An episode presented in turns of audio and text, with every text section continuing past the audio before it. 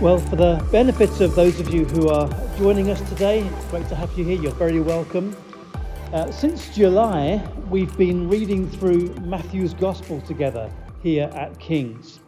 Matthew's Gospel is basically an eyewitness account of Jesus' life and especially the last three years or so of it. And what we've been seeing, uh, particularly over these last few weeks, is that Matthew writing his gospel, has been very eager to tell us about the authority of Jesus. Chapters 5 to 8 explicitly mention the note of authority in what Jesus says, his authority over disease and sickness, over nature itself, and over, as we saw last week, the dark realm of the occult. And Matthew wants us to know that Jesus is no ordinary man. And as we step today into chapter 9 of Matthew's Gospel, he's going to tell us about the authority uh, and dominion of Christ extending over yet one more domain. So let's read it together. We're reading chapter 9, verses 1 to 13. Jesus stepped into a boat crossed over and came to his own town. Some men brought to him a paralyzed man lying on a mat. When Jesus saw their faith, he said to the man, Take heart, son, your sins are forgiven. At this, some of the teachers of the law said to themselves, This fellow is blaspheming. Knowing their thoughts, Jesus said, Why do you entertain evil thoughts in your hearts? Which is easier, to say your sins are forgiven or to say get up and walk? But I want you to know that the Son of Man has authority on earth to forgive sins. So he said to the paralyzed man, Get up, take your mat, and go home. Then the man got up and went home. When the crowd saw this, they were filled with awe, and they praised God who had given such authority to man. As Jesus went on from there, he saw a man named Matthew sitting at the tax collector's booth. Follow me, he told him. And Matthew got up and followed him. While Jesus was having dinner at Matthew's house, many tax collectors and sinners came and ate with him and his disciples. When the Pharisees saw this, they asked his disciples, Why does your teacher eat with tax collectors and sinners? On hearing this, Jesus said, It is not the healthy who need a doctor, but the sick. But go and learn what this means. I desire mercy, not sacrifice. For I have come to call, not come to call the righteous, but sinners. Well, I've got just two points this morning. Number one, get up. And number two, follow me. Meaning, of course, not me, but follow Jesus. And the first story we read about this morning tells us that Jesus has authority over sin. Now, what do I mean by that word, sin? Well, I once had a computer that started to run slowly and then crash unexpectedly, and it got more and more unstable. And I was told, an expert came in and had a look at it. I was told that the software on my computer was infected with a virus, and it had to be dealt with before it could operate efficiently again. And this is what sin is like. See, a computer virus makes everything go wrong. And sin is everything we do and say that falls short of God's perfect version of us. And it just makes everything in life go wrong. But Jesus is, if you like, he's like antivirus for people. He has what it takes to say to someone, Your sins are all forgiven. It is a factory reset and now you can function well again. The problem in Jesus' day is that the powers that be make it quite clear that in their view, Jesus does not have the right to do this. And this, for them, is a huge problem that's going to land Jesus in big trouble. We're going to see that increasingly as we travel on in Matthew's Gospel. Well, imagine you and I walk into a Category A prison in the UK, like Frankland or Belmarsh. Those places are high security institutions. They're populated by people doing time for murder and firearms offences, uh, violent robbery, terrorist attacks, rape, and drug trafficking, that sort of thing. And imagine you go in and you say to the inmates there, one by one, You're not guilty anymore. Your conviction has been quashed. Your life sentence is cancelled, and I am granting you today an unconditional pardon and immediate release. So come this way with me to collect your belongings. You are free to go. What would the governor and prison officers say about that? Well, I know exactly what they'd say, and it's not the sort of vocabulary you hear in church very often. Because it's not in your gift, it's not in my gift to bestow a royal pardon on anybody. We haven't got the power to do that. It would be outrageous, wouldn't it? It would be dangerous if uh, criminals like the ones I've just mentioned were allowed to walk free just because you and I said they could. And this is precisely what the highly qualified religious leaders of Jesus' day think about him saying to people, Your sins are all forgiven. See, Jesus, he's got no proper qualifications. He never went to theological college. He hasn't got a doctorate in theology. But Matthew's point is that he does not need all that. In verse 8 in our passage today, people marvel not at the prestigious university on his CV, not on the many letters after his name. They are awed by his authority. He has what it takes to change lives. And that is what people want. Well, the teachers of the law watch Jesus forgive the sins of this paralyzed man, and they say, Hang on a bit. Wait, wait, hang on. How can, he says he can forgive sins. How can that be right? Only God can do that. Who does this nobody from Nazareth take himself for? And then Jesus heals the paraplegic, who then slowly gets to his feet and he walks off with his mat. And people say, Oh, oh okay then. Isn't it sad, indeed tragic, that instead of applauding what Jesus does in this poor man's life, the religious people criticize it and they find fault with it? Unfortunately, cynicism and jealousy are common all too common in religious circles, even today.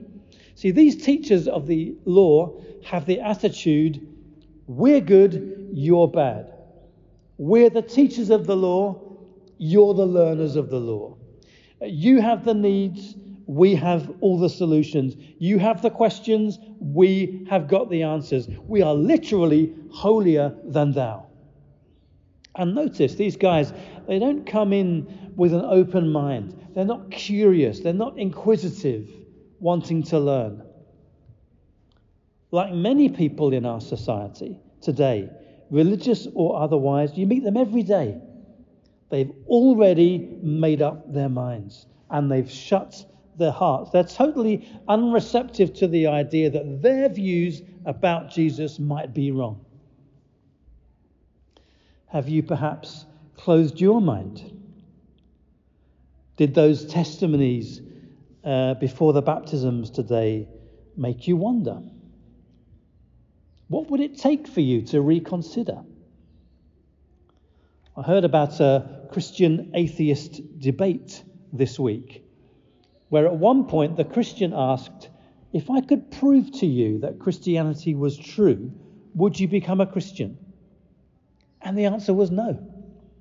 See, Jesus doesn't let prejudice and narrow mindedness set the agenda. He just focuses on the need of the person before him. He says, Take heart, verse 2, take heart, son, Your sins are forgiven. No other religious leader in the entire history of the human race ever said that. Buddha didn't. Krishna didn't. Muhammad didn't. Nor does the Dalai Lama or the chief rabbi today. Other religious figures tend to say things like this You need to bathe in this secret river, sacred river. You need to sacrifice this animal. You've got to visit our holy shrine. You must fast every day for a month, or cover your head, or get reincarnated and, until you purge your soul or something. Somehow you've got to make yourself good enough to earn it.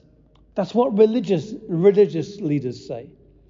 But Jesus just says, You are forgiven because I say so. That is what we call grace.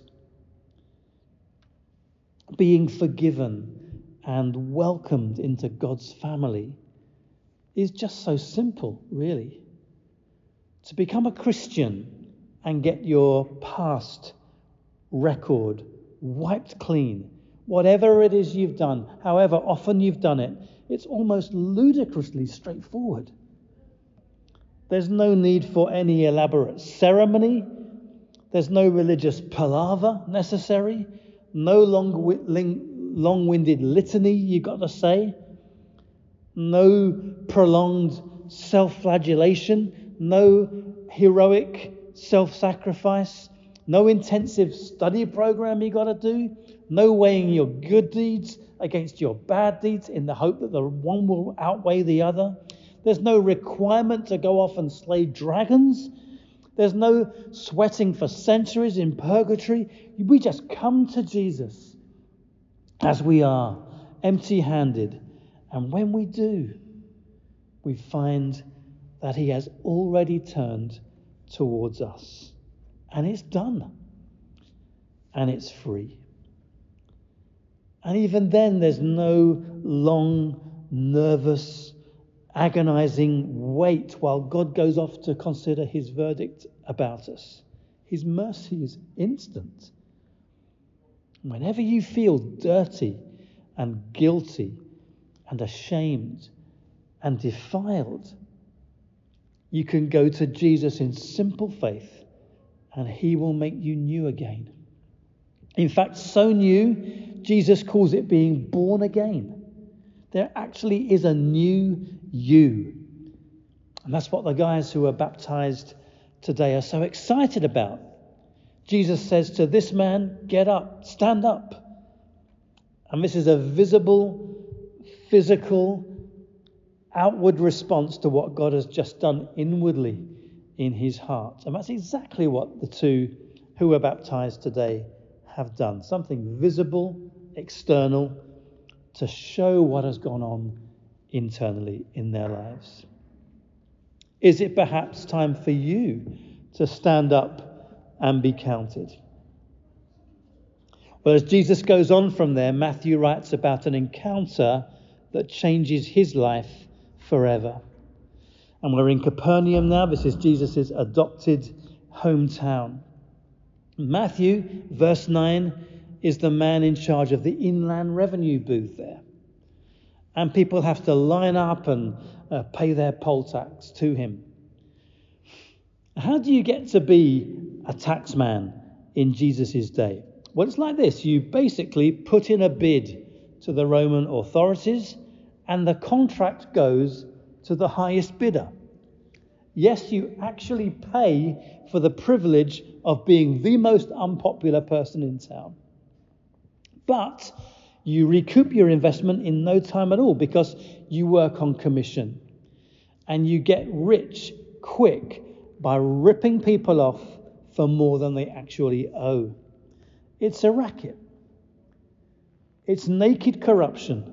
Everybody knows it. But Rome doesn't care. As long as Caesar gets his money, they aren't bothered at all. And so here they are. People queue up to pay their tax to Matthew in his booth, and they hate him. Because their hard earned money pays for all Rome's squalid excesses. Caesar's drunken orgies and pagan entertainment. It's all funded by their taxes. And that's why tax collectors are all shunned as traitors and automatically excommunicated from the synagogue. Even their families disown them. Well, there's little doubt that Matthew will have heard about Jesus before. Jesus has already done sensational things in this area, as we saw in chapters 4 and 8. And word will no doubt have got around already. Nevertheless, what happens next is totally out of the blue. Nobody expects it at all. Jesus walks by, he stops, he turns, and he looks at this wretched, money grabbing rat bag. And he says, Matthew, come with me. Now, verse 9 could say that Jesus asked him or Jesus invited him, but it doesn't. It says Jesus told Matthew to follow him. See, this is no polite suggestion, it's a summons. And yet another proof right there of Jesus' authority. His authority. Did you know that God loved you long before you ever even thought about him? See, it's not that people just decide one day to get up and follow Jesus, as if it all depends on our initiative. That's what it feels like to us. But the truth is that behind the scenes, before we were even half aware of any spiritual reality out there at all, God already knew us and He loved us and He was drawing us to Himself and giving us a gift of faith. Of course, of ourselves, we are totally unable to respond to God. Without the grace of God, we are spiritually lost. Ephesians 2, verse 8 and 9 say this It is by grace that you have been saved, through faith. And this is not from yourselves, it is the gift of God, not by your own efforts, so that nobody can brag about it. And so Matthew gets up and he leaves his tax ledger and his piles of coins and all that was once so important to him the wealth and the power and the bodyguards and the luxurious lifestyle that's over. His security guy, this guy in his military uniform, is saying, Where do you think you're going? What about all these people in the queue? But Matthew doesn't even hear him. He hands in his keys. He doesn't even know for sure where this is going to lead. He just knows there can be no going back now. Have you ever walked away from an old way of life to follow Jesus? If you haven't, you should. See, nothing is more exhilarating, more freeing, more thrillingly audacious in life than that. Well, the next scene is at Matthew's house. And probably, given his wealth, it's a prestigious mansion in the posh end of town. Matthew has been with Jesus for just a few hours or maybe a couple of days, but already he is learning that following Jesus means accepting his agenda from now on. And Jesus says, Matthew, we're having a party, and congratulations, pal, you're hosting tonight. That's quite a big deal for Matthew. He's got to tidy up his place, he's got to get it ready for all these guests. He's not used to doing this. He's hardly got any friends, remember, because of his job. And then he has to go out and he has to buy food, he has to buy drinks, he has to buy napkins and all that. And then he has to put up with people coming into his pad and spilling red wine all over his nice Persian carpet. Some idiots spilling oily hummus on his expensive sofa. Someone else neglects to flush the toilet. Verse 10 says, Many tax collectors and sinners were there. Many. There's a whole crowd of them. Some are blacklisted, like Matthew, and the other tax gatherers. Others are just people who live a notorious lifestyle. It's a pretty motley crowd in his house. The one thing they all have in common is this they're all excluded from the synagogue. But Jesus just breaks all the rules and he goes out of his way to mix with some pretty colourful people here. There's cool girls and alcoholics, petty thieves, lap dancers, pimps, pickpockets. Some of them need to go a little bit easier on the Chateauneuf de Pape. Some dodgy looking teenagers in the living room helping themselves to some of Matthew's nice marble ornaments. It's messy. But things often get messy when Jesus is about. It's never boring, that's for sure. But it seems that Matthew is all in. This is his new way of life. Matthew welcomes everybody into his place with all their chaos, all their bother, all their noise. And he says, Come in, make yourself at home here. Come and meet Jesus. This is going to change your life. And that is how lives do get changed. This is how God works. But some people, we read, are outraged and offended. See, the establishment just don't get it. They turn up and they say to Jesus, Why are you associating with the riffraff? You're supposed to be a man of God. We think it gives the wrong impression. And there's Jesus, completely at ease. And not because he moves to the level of sinners and affirms their godless way of life, but because at last they see in him a way out of the mess they've made of their lives. And notice, this is really telling the people criticizing Jesus don't think they're sinners. In verse 11, it's, it's this Why does he eat with tax collectors and sinners? See, sinners, for them, means other people. And whenever people go all religious, they start to think that other people are worse than them, holier than thou. And interestingly, here, Jesus doesn't actually disagree that these messed up people have issues. They do have sin in their lives, and Jesus does not make excuses for it, or play it down, or make light of it. In fact, he actually concurs with the religious Pharisees. Yes, these people do need a doctor. Definitely.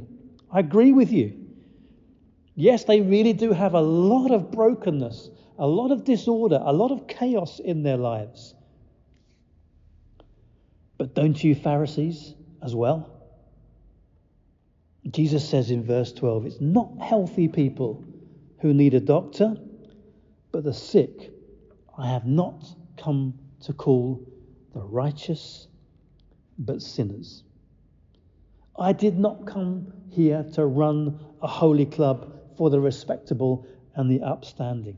I came here to heal broken hearts, to mend broken lives, and restore broken families, and rebuild broken communities.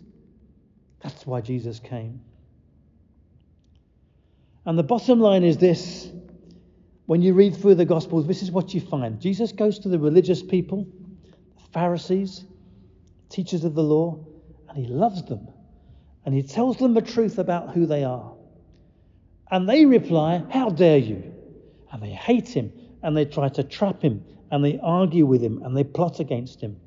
And they go on to arrest him and fix his trial. And in the end, they get him crucified.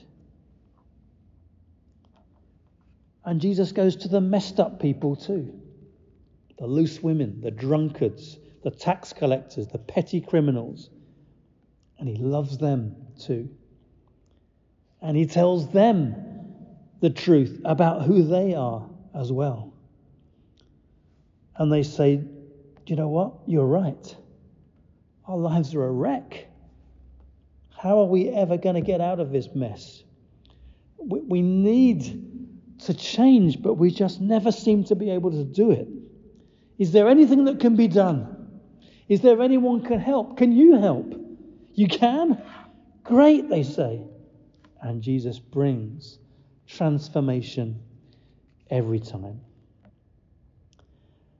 Well, as I end, two expressions get up, it's a command, follow me, it's a challenge. And in the same way that Jesus said to the man in the story, get up. Some of you want to get up out of your chair this morning and make a response to Jesus. Maybe this is going to be for the first time ever. And as Jesus says to Matthew, follow me, he says it to us as well this morning.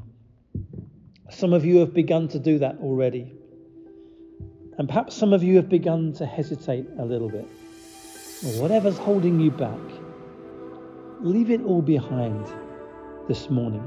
Because today, Jesus offers you a totally brand new start. He offers it to everyone who comes to him and asks for it. So let's stand now to pray and respond.